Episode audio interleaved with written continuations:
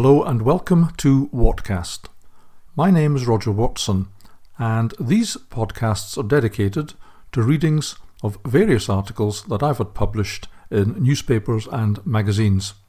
They reflect my views on politics, the pandemic, and current affairs. Thank you very much for listening. China gets a few things right. This is my column for the Daily Sceptic of twenty-eighth of October twenty twenty-three. After over twenty years of travelling regularly to China, I think I'm becoming less sceptical, well, slightly.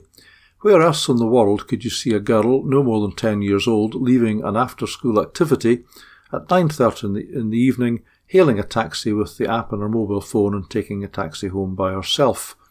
Above all else, people feel safe in China, and with saturation coverage by C C T V, with facial recognition capacity, who would dare abduct a child?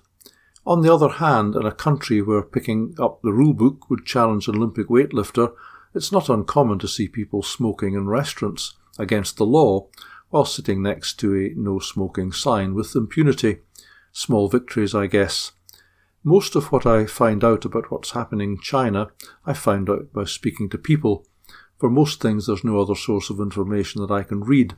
My experience here is stretched neither to reading nor speaking Chinese. Some of what happens here possibly could only happen here, but from some of what happens we could learn in the U K. International academic publishing has become contaminated by the predatory publishers. These are all online, they are all open access and charge authors for publishing with them. They include a spectrum of publishers, from some which just produce very poor quality journals, paying scant regard to peer review and publication ethics, to others which are patently criminal enterprises that take your money and your bank account details but fail to publish your article. In U K academia, we seem to lack the will to tackle the predatory publishers. A colleague, Professor Mark Hater of Manchester Metropolitan University, and I published some suggestions in the Times Higher for how universities could introduce systems at departmental and institutional levels to prevent academics publishing in predatory journals. All we got was abuse in return. Those in charge of the U K Research Excellence Framework, whereby research infrastructure funding is distributed to universities, refused to consider whether or not research outputs returned in the twenty twenty-one exercise were predatory, despite the efforts of a few academics, myself included. No such hesitation in China, where the Ministry of Education produces lists of journals which are considered acceptable places to publish across disciplines.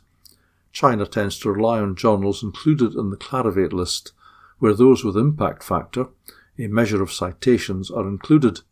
This ensures that the journals meet certain minimum standards related to ethics, peer review and the associated personnel. Now China has ramped up the campaign to prevent academics publishing in predatory journals by scanning the publications from universities, identifying predatory journals and the academics who've published in them, and asking deans to investigate those members of staff. I met a dean who'd been asked to investigate members of staff. This is only a very recent initiative, and outcomes are not available yet, but my guess is that without a plausible explanation, or perhaps even with one, that these members of staff will soon be seeking alternative employment. I also discovered that China leads the way in promoting female academics. This is something that seems to be an obsession in U K universities, but which we seem powerless, ironically, due to our own equal opportunities policies, to address. The main outcome has been the creation of the monster known as Athena Swan, which, while it creates mounds of paperwork and occupies hours of academic time, achieves little else. We agonise on promotion panels and in the Research Excellence Framework over how to consider the time taken off by women who have babies and devote time to childcare. Formulae are considered too uh, formulaic, and in any case most people involved would rather spend time on committees discussing the issue at length. Perish the thought that we would simply award women a fixed amount of additional time to achieve career goals. Feminists may object even to this positive discrimination. And what about women who do not have any children? Again, China has the answer.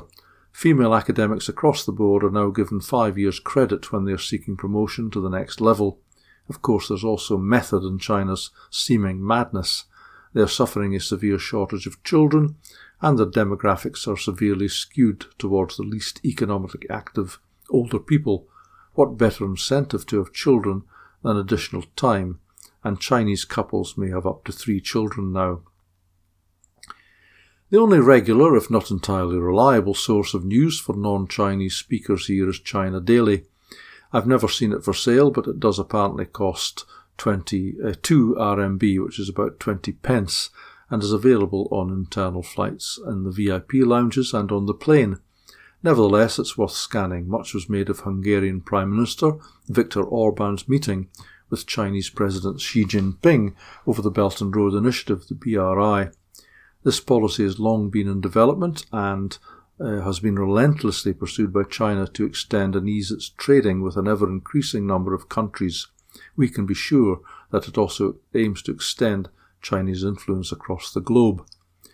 Also from China Daily, China seeks to become independent in the production of the microchips required to run artificial intelligence A I systems, including large language models, of which ChatGPT is but one example. China sees great potential in A I, especially in the field of health, for everything from information systems to aid clinical decision-making to the use of machines for surgery. Conversations with clinical colleagues revealed that better results are already being obtained from A I-guided robotic surgery over human surgery for a limited range of procedures. In the West, again, we dither canute-like over the A I wave that's soon going to engulf us. China takes a more proactive approach. At a more mundane level, I saw robots delivering food to tables in a restaurant in Dongguan, in Guangdong province, and delivery robots regularly whiz around the campus where I work at Southmast Medical University. On the downside, China seems to have gone full Hamas if reports of the impending conflict between Israel and Hamas are anything to go by. There's absolutely no mention of the immediate cause of the current situation, the slaughter of fourteen hundred Israelis on the Gaza border, and they've fallen, possibly willfully, hook, line and fortune cookie for claims that Israel destroyed a hospital in Gaza. They are sending peace envoys to the region, which is probably another means of extending the B R I. Like all good communists, first they will offer to help with the oars, but their aim will be to end up at the tiller. Finally, I met a fellow Scot at a conference and he gave me one of those two-flag lapel pins with both the saltire and the Chinese flag. This has been a source of much comment, as people here love to see their flag. One pe- person even looked at the other lapel badge I was wearing above it and commented on how much they liked it. "The clenched fist looks strong," they said. "What does it represent? Is this possibly the first sighting of the Free Speech Union logo in China? From such small beginnings." This podcast was produced in association with you publications limited dot com.